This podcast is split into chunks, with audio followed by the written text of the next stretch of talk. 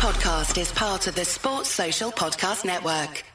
Has it been a while since you flipped that thermostat from heat to cool? Turn to the experts at Griffith Energy Services before you do for an $88 AC start and check to make sure your AC is in tip-top shape. Griffith specializes in Carrier, but services all brands. Visit GriffithEnergyServices.com today. Your local Carrier expert. That's GriffithEnergyServices.com. License number MDHVACR01-2278. Griffith Energy Services. Doggone dependable. Time to fire up the grill. Time to go to Total Wine and find the perfect flavor to pair with those burgers. Ooh, I love their beer cooler. You love their prices even more. Wondrous selection, helpful guides, ridiculously low prices. Total Wine and more. Xavi, he's done it! Four! Batelli, Aguero! Cahill! Cahill! Tim Cahill has done it! What a goal by Tim Cahill! Hello everybody and welcome to the Premier League Nightclub podcast. My name is Damon and with me yet again this week I just have one other person, but Sammy, it is for a fair enough reason this time that Woody can't join us. It is a fair enough reason. I'm not keen to give him too much slack for this reason. I mean, the man's been in hospital for 2 nights, so... He's been struck down with coronavirus. Yeah, we're not going to kick him while he's down. He doesn't have coronavirus, but he's got something going on that we're actually not too sure what it is. So I think that's the scariest thing. Like, that's why we're not talking smack about it as well, because it's like it could literally be anything. But yeah, I'm sure we'll be listening from the hospital bed, or hopefully back at home by the time this episode comes out. Yeah, for sure. If not, then... we might not upload it. Yeah, we might not upload next week. But yeah, hopefully good luck to Woody if you're listening. Hopefully you're at home. Hopefully you're feeling much better. And Sammy, there's something else I've got to get off my chest. And I've got to ask you, because I actually haven't even asked you off air, and that is, how was your date last week? Oh, I knew this was coming. I'm so disappointed Woody's not here to witness this as well. It was good. It was a good time. Enjoyed it. Is that all you're going to give us? I don't have a lot to really report, to be honest. It was just, you know... Well, where did you go? Went to Arbury. Arbury, so a nice drink or 10? Yeah, just a couple. It was a nice, lovely Tuesday night, and it was really... it was quite a pleasant evening. I'm glad. Are you going to see her again?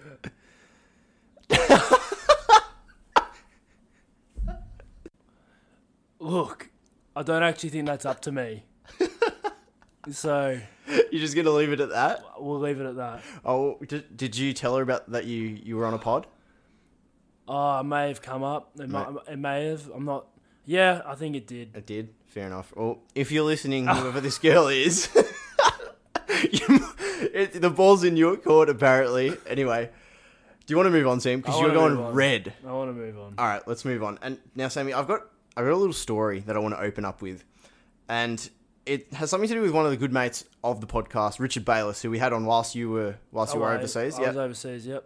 And he's a big Leeds supporter, as many would know that listened to the episode. And at the time, they were about 9 or 11 points clear of third in second place. Mm-hmm. And obviously in the championship, the top two get promoted. So it was looking like they would finally rejoin the Premier League. And since then... They've bottled it yet again, and I think they're about level with Fulham in third, okay? Anyway, so, they lost to Nottingham Forest on the weekend, but a few weeks ago they lost again, and it was about 1 a.m, and I was like, he's obviously going to be watching. I'll send him a text. Anyway, he never replied. And so, you know, it's not like we're exactly, you know, good mate status, so in hindsight, it was probably the wrong thing to do, so I was sitting there stressing. Anyway, this week again, I've needed to text him about something, and he hasn't replied again. Oh, Damon. So I don't know if I've completely bottled this relationship. I think you might have. I'm a little bit concerned, and in honesty, if you are listening, Richard, which you're probably not, but if you are, please reply to me. I'm desperate for a reply here. But anyway, Sammy, just the 4 games this weekend, well, 3 actually. One was washed out in the Premier League, and because Woody's not here, I mean, you know what I'm about to ask you, isn't it? You are, and you know what that means, that we're actually going to cover 66.6% of the games. We are. It's so... Unreal content. All right, Sammy, hit us with those quick fire results. Well, we have got Everton down in Crystal Palace 3-1. Brighton drawing Watford 1-1. Sheffield beating Bournemouth 2-1. And Man City and West Ham postponed. That you've had the easiest one out of 32 episodes that we've done. But I also reckon I nailed it. I didn't hear any 32 mistake. 32 episodes? Yeah, this is episode 32. That's a lot of months. It is. I think we've been going for 6 months now. Unbelievable. That's a lot of months. It is. All right. Sam, we cannot talk about the Premier League without talking about this absolute fairy tale that is happening at the moment, and that is Sheffield United. And I want to have a look at their game against Bournemouth. So let's have a look at Sheffield versus Bournemouth. Now a chance for Sheffield United, and Moussé centres the ball. Lundstrom! And Sheffield United take the lead for the first time in the game as John Lundstrom powers in to power home at the top end. The substitute scores his fourth goal of the season. It's the Blades 2, Bournemouth 1. All right, Lundstrom, the man of the moment, got the job done in the 84th minute. Honestly, Sammy, is this a story of the season? I don't think there's anything else that can top it. I mean, we know Liverpool haven't lost yet. I think if Liverpool lose, that would make Sheffield the team of the season. Yeah, so I think the jury's still out, but in terms of surprise packet of the year, there is absolutely no question. Mm-hmm. Apart from Arsenal being around 10th. That's a bit of a... Oh, is that even a surprise? Who knows? But... No, I think Sheffield have been absolutely amazing. And again, Woody's not here to celebrate with us, but... Hopefully it's getting him through. So, Damon, absolutely. Does Chris Wilder beat Jurgen Klopp for manager of the season? Or does it also come back to that thing where if Liverpool can go undefeated, you can't take it off Klopp? Well, I think in terms of expectation... I think he's overdone Klopp because I feel as if Liverpool's expectation... Top two minimum. Yeah. And yes, they've done that. But Sheffield's expectation was probably not to get relegated. Yeah. And if you take those, without going into the tactics and the way the game's played and whatnot, if you take those two commodities, I think, yes. I also think that being Australian, we love an underdog a lot more anyway. So we're also... I don't know about you, but I'm definitely skewed towards the Sheffield story and therefore would side with them. I think it also, if they can manage to top six would be incredible, see them go into Europa. But if they made the top four, that'd be obviously a first time in history for a... Sheffield in the Champions League. And the best thing about it is that it's not even out of the question. Yeah, I know. They're 2 points behind Chelsea. They're genuinely 2 points behind Chelsea, and with the way this season's going, Chelsea can lose to anybody. Any of the top three out of the top four can lose to pretty much anybody, as we've seen with Manchester City recently, losing to Tottenham. Yeah, there's room for movement there, isn't there? For now and about 15 or 10 to 15 weeks to go. Which is just so fantastic for the game, and without being an anti-Liverpool person, Liverpool are the best team in the worst Premier League. For a while, I would say. Is that what you reckon? I think you've got a case, especially. I think Liverpool would win the league in any year. I don't think even the great Man United and Chelsea teams and Arsenal teams would have got them. I don't think so, but I do also believe that the runs from Leicester and Sheffield, they're not coincidence. They're quality outfits as well. They are. This isn't a fluke. Anyway, let's just steer back into the actual game between Sheffield and Bournemouth. Now, I probably haven't watched Sheffield as much as I would have liked this season and probably should have this season, but I was genuinely impressed what not just Sheffield brought to the table, but what Bournemouth did. They looked like a side who clearly want to stay up, and obviously every Premier League team that's in danger of going down wants to stay up, but it wasn't just desperation that I saw from Bournemouth. It was genuine glimpses of quality, and that was definitely the case for the first 10 to 15 minutes. Of course, Callum Wilson putting one in the back of the net after the follow-up from Fraser's shot. And, honestly, I thought if Bournemouth played any other team, probably, 8th and lower, they would have won on the weekend. I felt sorry for Bournemouth because in the end they just got overpowered by the home fans and the home team. And Sheffield at the moment just find a way to get results, which is so surprising from a team like Sheffield. Yeah, I don't think going into the year, you would have expected Bournemouth Sheffield to be a pretty level match, wouldn't you? Like, yeah. You wouldn't expect it 5th v what a Bournemouth on table. But, I mean, I think Bournemouth come out of that game with their heads held high. I mean, they scored their away goal. It's an impressive thing. They're up against the 5th team in what is the Premier League, which is no mean feat. But, honestly, I'm still trying to wrap my head around the fact we are talking about a Sheffield-Bournemouth game. And, Damon, I honestly, if at the start of the season, that you come February, what are we, middle of February almost. Yep. Who the hell would have thought you'd want to be up at 1 a.m. in the morning watching Sheffield versus Bournemouth and be so interested in the game when it's not even about relegation? Yeah, I know. Like, you'd have to say, like, if someone told you that, you'd be like, oh, big relegation battle sort of thing, like 17th versus 18th. But no, it was 5th versus, like, 16th or something. It was, yeah. And so... But it had massive ramifications for both ends of the table, I should say. And it's just, it's one of the most intriguing stories of the year. And also one of the most intriguing stories of the year is Ollie McBurnie. Now, Ollie McBurnie, we know how a couple of weeks ago, Sammy, he was in the Swansea away end and got fined for, you know, having a little bit too much fun. Yep. But I know he's a Swansea, you know, fan, born and bred, and Swansea player.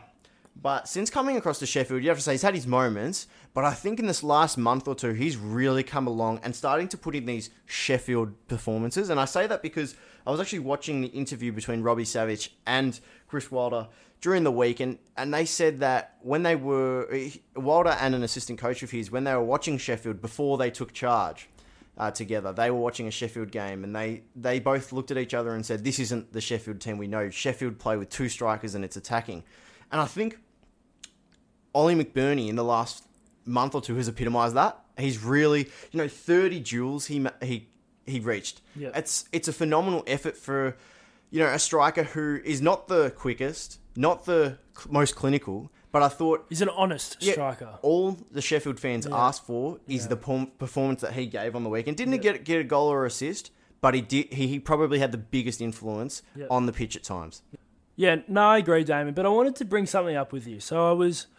I wasn't here last week for obvious reasons, but I did, obviously, I'm a loyal podcast listener as well. We need to keep the numbers circulating quite well. I mean, not all of us have day jobs and things like that. This is a good revenue stream for us, so we've got to boost the numbers. Boost it up, yeah. But what was interesting was the transfer talk, I thought, last week. Mm-hmm. And you spoke about Sander Berge, the lank that he is. Yeah. And you and Woody were talking him up quite a bit, I'm not going to lie.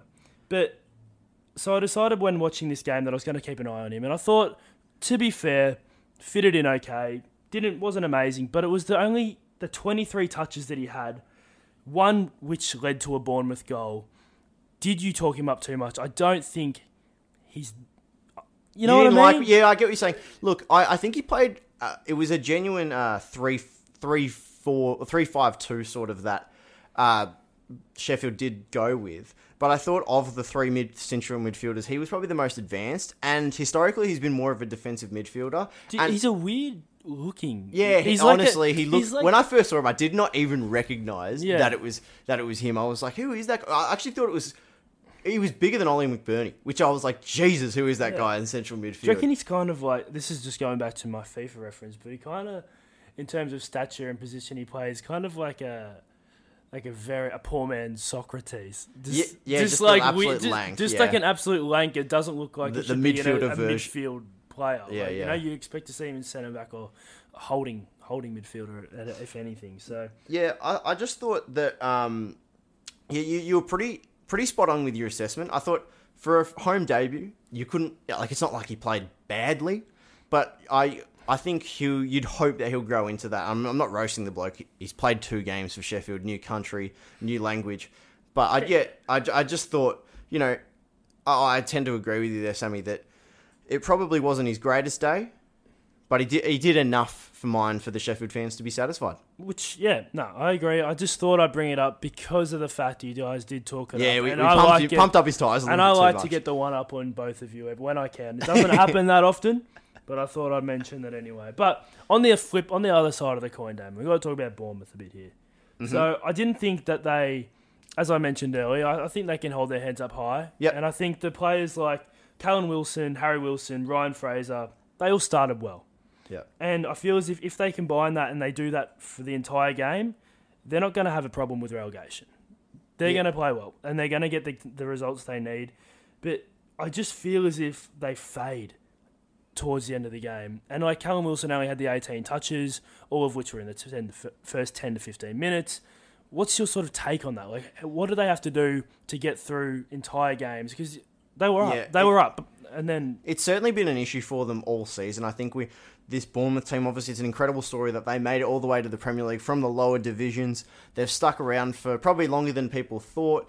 Eddie Howe's got the best out of this team for a while. But, yeah, I do tend to agree they fade really badly. I mentioned that Fraser had a shot early on that was pretty much put in on the rebound by Wilson, but he actually had one shot for the game. And it's just like, you know, you're one of the better players in the team. I know I read a little thing about Fraser pretty much apologised to the whole club over the New Year period because he said that the transfer speculation to Arsenal got to his head and he started going away from team values. And look, credit to him for putting his hand up about that, but that doesn't give you an excuse to still put out bad performances. And I'm not saying Fraser was poor, but he faded really badly. And it was a reflection of the whole team performance, Do you think that's a conditioning or a mental thing? I think it's mental. I think as the season draws to a close, I would expect those fade-outs to be delayed. And that's why I think Bournemouth...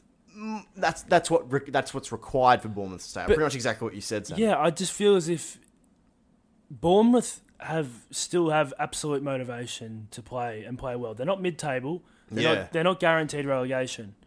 They've got everything to play for. The pride, staying in the Premier League. Like, I feel like if they're fading through games, and a Sheffield, when you're 1-0 up, you want to put the foot down away from home, or you don't want to. And I just don't think they did that. And I think they've struggled with that all year. And I think it's something they really need to address if they want to stay up, because, as you said, they have enough talent on that pitch, especially offensively. Yeah, definitely. So I think they need to.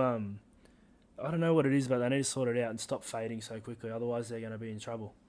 Yeah, well, Bournemouth for now have lost 7 of their last 8 Premier League away games. So you did touch on them scoring an away goal. I guess it's a start, but it has been an issue from them. Maybe that was a part of the reason for the fade. The home atmosphere sort of sucks the life out of them a little bit. But in saying that, Sheffield are absolutely flying now. Every other team has to play away. Yeah, I know what you mean, Sammy. It's Sheffield are flying. They've won 6 of the last 7 Premier League games, especially against teams in the bottom half, and so their performances against bottom half teams are actually not your stereotypical performance from a club. The way they play, we've spoken about how some of the bigger clubs actually prefer to play against other bigger clubs because they don't have as much of the ball. Sheffield play that way as well, but they still find a way to get through some of these small teams like Bournemouth. So it's really intriguing how sometimes excuses, what seems to be reasonable excuses for some teams, don't seem to be for this Sheffield team. They keep delivering.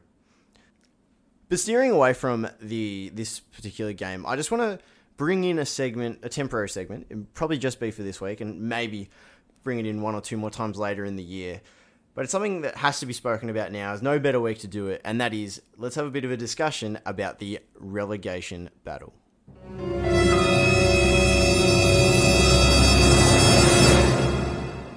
All right, Sammy, and I we'll go from the bottom of the table up. All right, we'll start at the bottom.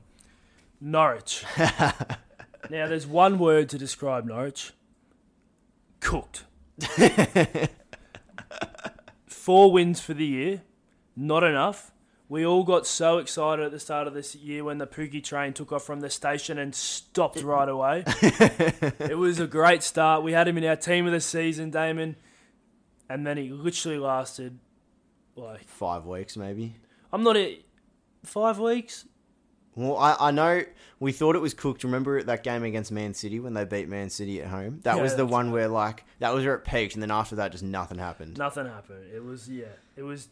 I honestly don't think there's much to say about Norwich apart from the fact that they're going to be better for the experience and the fans are going to have enjoyed a year in the Premier League. Yeah, I think also worth noting that their spending in January was next to nothing, and history suggests when teams do that, they've almost thrown in the towel because, again, history suggests that if teams do invest heavily again and try to stay up, it kills them long term. It does kill them if they go down. Yeah, because you look at companies... Teams like Sunderland, who I feel like when they were in the Premier League, they were always trying to stay up. They signed players like Jack Rodwell, didn't work. Now they're stuck in League Two, I think it is. Leeds, another prime example.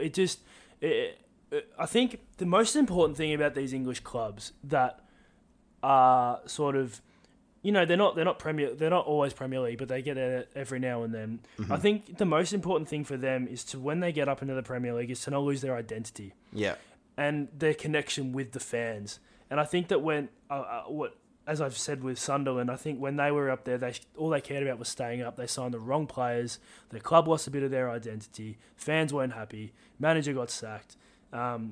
Leeds is another one. They've just like, when you're trying so hard to be mediocre in the top league and just stay there, I think it's going to do a lot more damage than good. The fact that their manager there's no. So I heard from my sister's friend's cousin that Coles has the lowest prices of the season, and had to see for myself. For real, the deals are so good. I got my kids' summer tees for $5.99, a cute swimsuit for myself for $17.99, and a Shark vacuum for $199.99, which will be great after Sandy Beach days. I got Kohl's Cash, too, and I got it all in less than an hour with free store pickup. So, yeah, summer, I'm ready for you. Select styles. Ends May 23rd. Some exclusions apply. See store or kohls.com for details. Pressure on him either.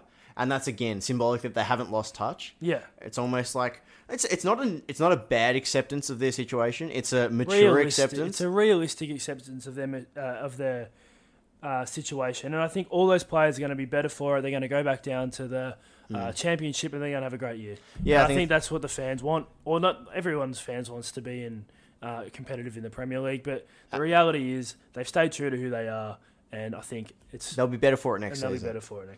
Also worth noting, they just need 1 point to avoid being in the top five worst Premier League teams of all time. So you think they'll probably get there. So it's not too embarrassing for Norwich. It's not too embarrassing for Norwich, no. All right, next up, Watford.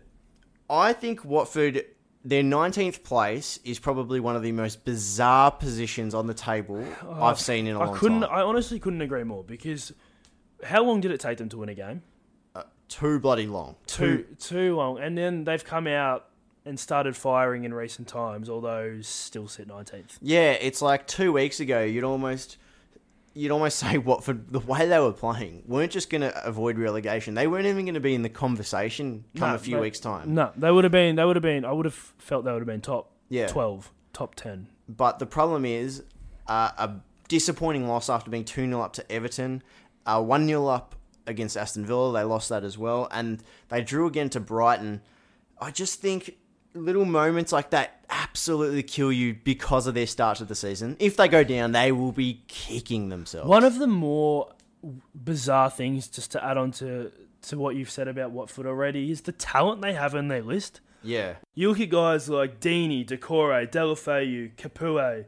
I mean, you can't sit here and tell me that they're not getting in the starting 11 at most clubs. Yeah, it is really strange. United, like Deeney, Decore, and probably Kapua could easily play in United's midfield right now. Yeah, I don't necessarily disagree with you there. I just think that the way they were playing, they've simplified it recently. I think Decore is playing a more advanced role, and that's credit to Nigel Pearson for doing that. And he might well keep them up. And look, personally, which I know we're going to get into a bit of guesses soon, Sammy. But for now, I think Watford are in serious trouble in terms of just they've kicked themselves in the foot thanks to their start to the season. I think the problem now doesn't lie with the fact that they've revitalised their form. It's that they're coming. It's like there's 100 metres left to go, and you're 50 metres back. Yeah. And you need to get there, and it's going to be... You might well be the quickest bloke on the race. And you might be the quickest bloke in the race, but sometimes it's just too far back to crawl from, and that's the thing they're going to have to face. And they can't make any more silly mistakes. They can't drop easy games anymore, and that's a lot of pressure, and exactly. I don't know if they can do it. Next up is the team... Well, we've spoken about a strong list. We're talking about another incredibly strong list here on paper, and that is West Ham. And they have the toughest job in world football. They also have what I think is one of the most talented players in or maybe not in the Premier League, but definitely one of the most talented players probably outside of the top top clubs in Felipe Anderson, who's just not found it this year. Oh, he's fallen off a cliff after what he brought last season. He's just not found it this year, unfortunately for him, and which is a real shame when you see West Ham sitting in 18th and the potential that they had coming out of last year. And it's just not going to get easier for them, is it? I mean, look at their upcoming. All right, well, who's going to go through it, Sammy? Are you going to go through it or do you want me? I think you can go through it. All right. Liverpool away, Southampton at home, Arsenal away, Wolves at home, Spurs away, Chelsea at home. And that's not including the Manchester City game that just got postponed. So that's not going to be in there somewhere as well. Oh, so I mean, honestly, I can't see them staying up. I can't see them staying up. This will be... Speaking of teams going... backwards due to financial investment and then it not coming off, this is a prime example. They could be in big trouble. They're kidding themselves if they think Felipe Anderson is going to stay in play in the championship. So many teams. Snodgrass has left Hull City before once he's been relegated, so he'll probably leave again. Look, guys like Creswell, Fabianski, their keeper, who's actually a really good keeper. He is. And so like it's these players, they're probably already thinking... If this doesn't happen for us, speaking to their agents, where's my next job coming from? Absolutely. And now we move on to Aston Villa. A big club, the biggest of the lot, you'd have to say in terms of fan base. Yeah, you'd have to agree with that. So they almost have the most to lose, then, wouldn't you say? If they've got the biggest fan base. Yeah, I think in terms of they're probably the best for the league. West Ham are probably up there as well, but you know I've seen so much. I haven't had the pleasure of going to Villa Park, but you do hear that if there's a stadium you're going to go to, pick Villa Park because it's just an incredible experience. So it would be a massive loss for the league, and I don't think anyone wants to see Jack Grealish go, especially Woody. Yeah, I think Aston Villa getting relegated out of the Premier League is something that Premier League fans don't really want to see. They bring a lot to the table in terms of their culture and their history, and I think. In my opinion, they're a Premier League team, and they should be there. Yeah. I think if Aston Villa go down, Grealish will leave. But I also think if Villa stay up, Grealish might leave as well. So they've probably got a few things after their big investment in the offseason to have a rethink about if they do stay up, how they're going to approach next season. Yep. Now, Bournemouth, we spoke about them earlier. Damon, I'll let you just explain where they sit. I think for mine, we summed it up perfectly as well. If those great attacking players... King, Wilson, Fraser can keep the standard up for more than 10 and 15 minutes in games. They'll probably be okay and probably stay up, but it just doesn't seem to be happening for them. And they're a serious concern. Eddie Howe, he's been in there a long, long time, and I think if they go down, maybe they just need to hear a new voice in the dressing room. You know what I mean? No. That might be another case that we probably should have touched on in the match analysis. Finally, Brighton. Now, Brighton, the ultimate stayers. Yeah. They find a way to stay up, but this year they bring exciting football to the table. Mm-hmm. And I think that's something that's going to play a lot into their hand in their battle to stay up again. And I think it's really positive that they have been able to make their sort of game a bit more exciting. And I 100% got you. Obviously got the Aussie connection as well with Matty Ryan and Aaron Mooy. And I just think the strange thing is despite the more entertaining football they play now, they're actually on the exact same points as they were this time last season. I back Brighton to stay though, just like last year. Yeah, I think they're just. I feel like they're in, as you just said, they're in the same place. But I think they're in the same place in a better place. In a headspace wise. So I would be surprised if Brighton went down from here. All right, on that, just to finish up this relegation battle talk, who are the three that are going down for you right now? Pick them, go. Norwich. Yep. I'm going to almost say Bournemouth. Okay.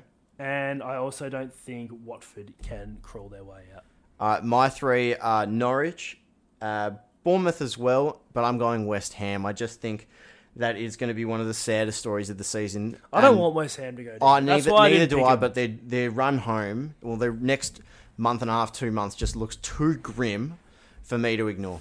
And I think Watford have shown enough in the past month to maybe get enough points to stay up. All right, Sammy, ready to move on to winners and losers? Let's do it. Oi, did someone say winners and losers? Sure did, mate. All right, Sam, I'm going to kick off with this one. And my winner is a bloke that didn't even play on the weekend, and that's Nick Pope.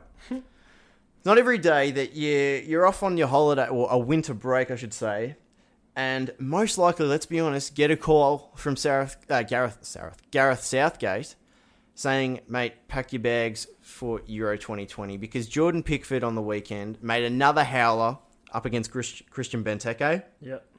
He, other than Kepa, Pickford has the worst save percentage in the league. It's becoming a serious issue for Everton, despite their good run of form at the moment. And I think that Nick Pope, along with Dean Henderson, are the two best English goalkeepers in the world right now, and they should be on the plane before Pickford. So, yeah, Nick Pope, his form for Burnley has been outstanding. I reckon he's got a ticket to the Euros. Fall from grace for Pickford after the World Cup, isn't it, Ben? Yep, massive. All right, Sammy, who is your winner? So my winner is Everton, Damon. And the reason for that, since signing Carlo Ancelotti, Everton have scored 17 points in the league with 5 wins, 2 draws and 1 loss. And I think that says a lot, given the fact that we were berating them. Yeah. You were berating them earlier in the year, and incredibly hard on them. Just another interesting stat about that is that Liverpool is the only team to have scored more than them, with 24 since that period. So they're flying. They're not in any trouble at the moment. Good on Everton for pulling themselves out, and well done on the management team for getting the Carlo Ancelotti in. Bit of a similar situation to Watford, but a different context, that their start of the season is going to cost them, potentially a great season. Yeah. Do you know what I mean? Yeah. All right, Sammy, my loser is Manchester City, and I know again they didn't play on the weekend, but on face value, it just sort of looks like, oh yeah, City have got a game delayed against West Ham, they'll make up for it. But from Feb 23 through to March 21, so 28 days, they play 8 games, and that's not including the rescheduling of the West Ham game and also their hosting of Arsenal. I think, not so much in the league, the league's probably, they're not too fussed about the league, and they might rotate some players during this period, but with the FA Cup and the Champions League, that's when that really starts to kick in, late Feb and early March. That's going to be a real test for Pep to tweak his teams each game, really, to stay competitive in the competitions where they're realistically a chance for a trophy. So, yeah, they've got a big month coming up, and that postponed game doesn't make it any easier for them. Sammy, who's your loser? So I was touched on it before, and I actually tipped them to go down in the league this year, and that's Watford. Simple as that. They blew another chance. They're too far back, in my opinion, now, and I think that's cost them, even though they're playing good football. They can't afford to make silly mistakes anymore, and that was the game they should have won, and they didn't do it. Yep, fair enough. Alrighty, Sammy, let's move on to our final segment, one that we probably don't have as much as we used to, but it's one that's come back again this week, and that is on or off side.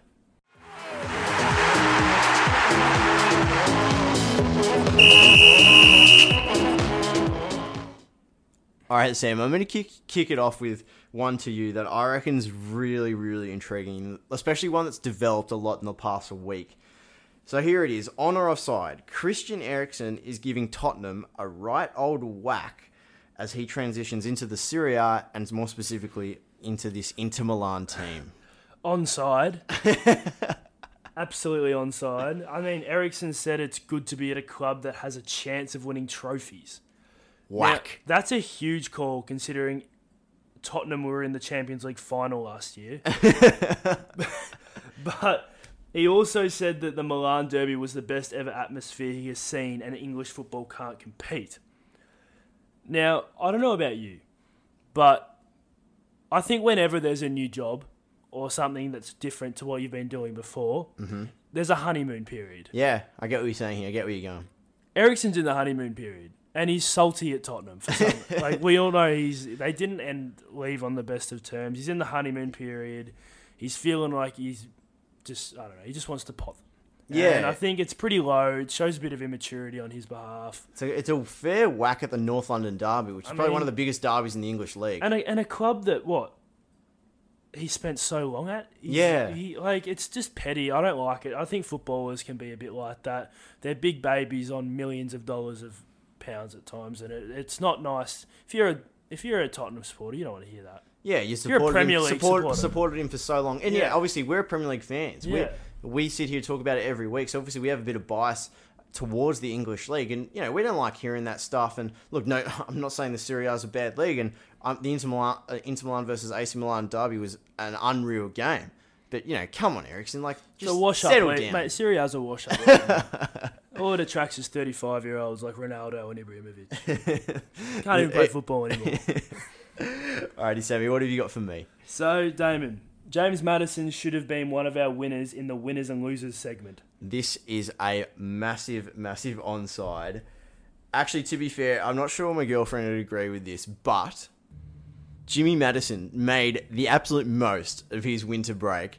Him and Benny Chilwell, actually, along with some other friends, you know, non-football friends, went off to Dubai. And Jimmy Maddison was pictured chugging down thousands of dollars or thousands of pounds worth of champagne.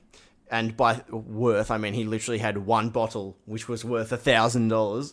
And so he's clearly enjoying his time. But the reason I mentioned the female aspect of this on or offside is because he hooked up with Sophie Kenyon, the 21-year-old model, and you could tell he was pretty happy about it as well. You know, winning on and off the field is Jimmy Maddison, so good on to him. And I know he's a big poker player as well, and I'm a big poker fan.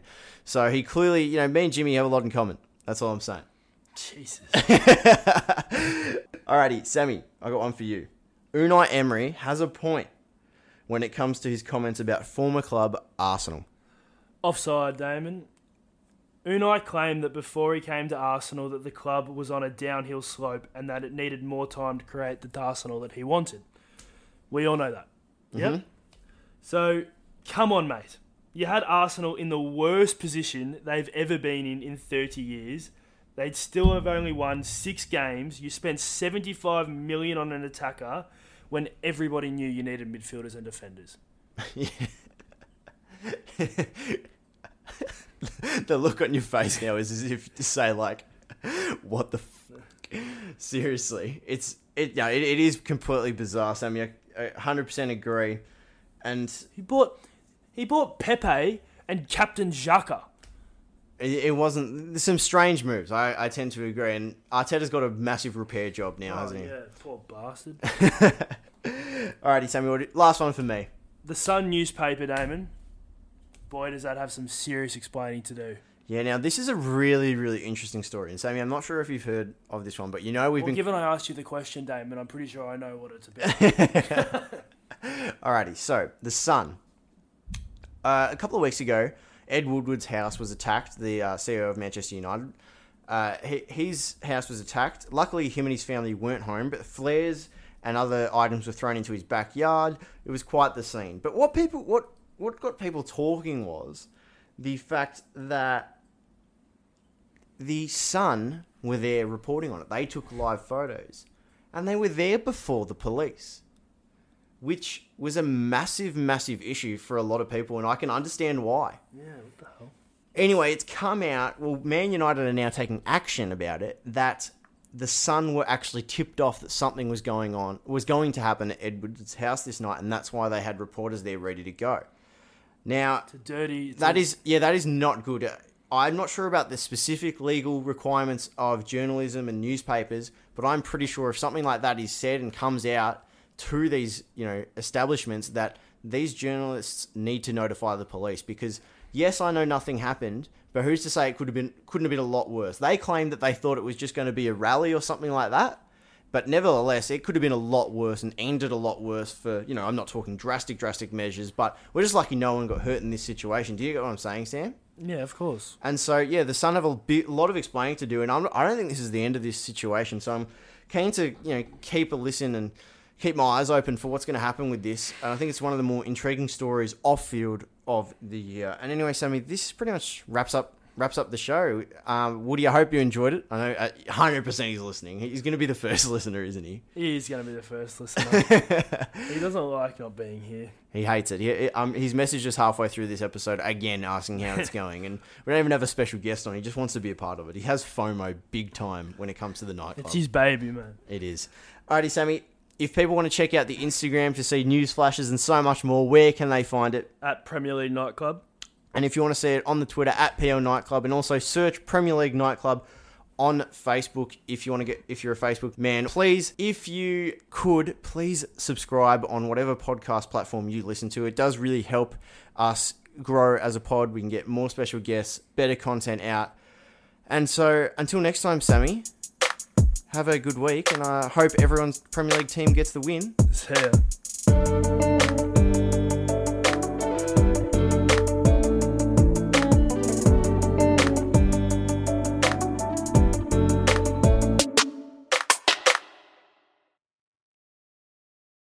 Turn off your laptop. We're on staycation. I'm on TotalWine.com. They have so many rosés, chardonnays, and prosecco's. It feels like a real vacation. Wondrous selection, helpful guides, ridiculously low prices. Total Wine and more.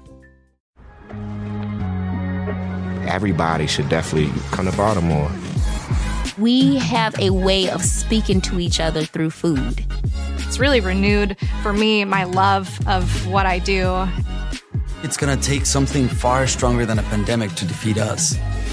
All of these businesses are taking precautions to make sure that everyone is safe. We're ready. See what we've got going on. Plan your visit at baltimore.org.